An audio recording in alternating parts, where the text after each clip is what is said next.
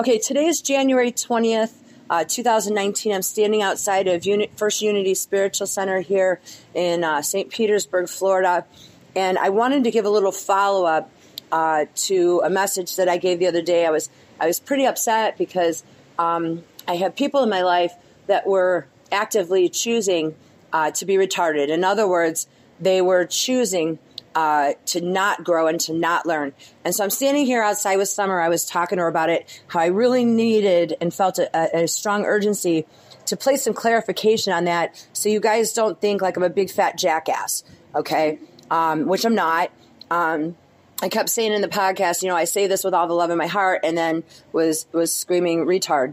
Um, so the thing, the point I wanted to get across, and, and now that I'm not angry anymore, uh, now that I found some serenity, and the people in my life actually uh, listened to it and they understood.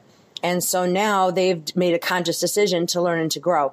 So Summer's out here, and I was talking to her. Say hi, Summer. Hi, guys. So, um, and I wanted to just stand here because sometimes it's better when you're talking to somebody yeah. to talk to them yeah, instead of sure. talking into your phone. Yeah, it makes more personal. Exactly, exactly. So I'd rather stand here and talk to Summer and look in her beautiful eyes. She's really tall, gorgeous girl.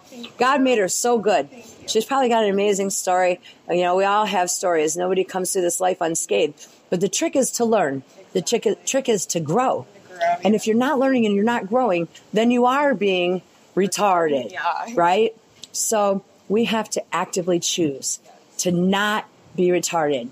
We have to actively choose to learn and grow, right, Summer? To better ourselves, yes. It's, every day. exactly, exactly. So I want to encourage everybody don't be a retard, okay? Don't behave retardedly, okay? And let's give a, a new definition to, to the word retard. Okay. Retard is somebody who's actively choosing. Right.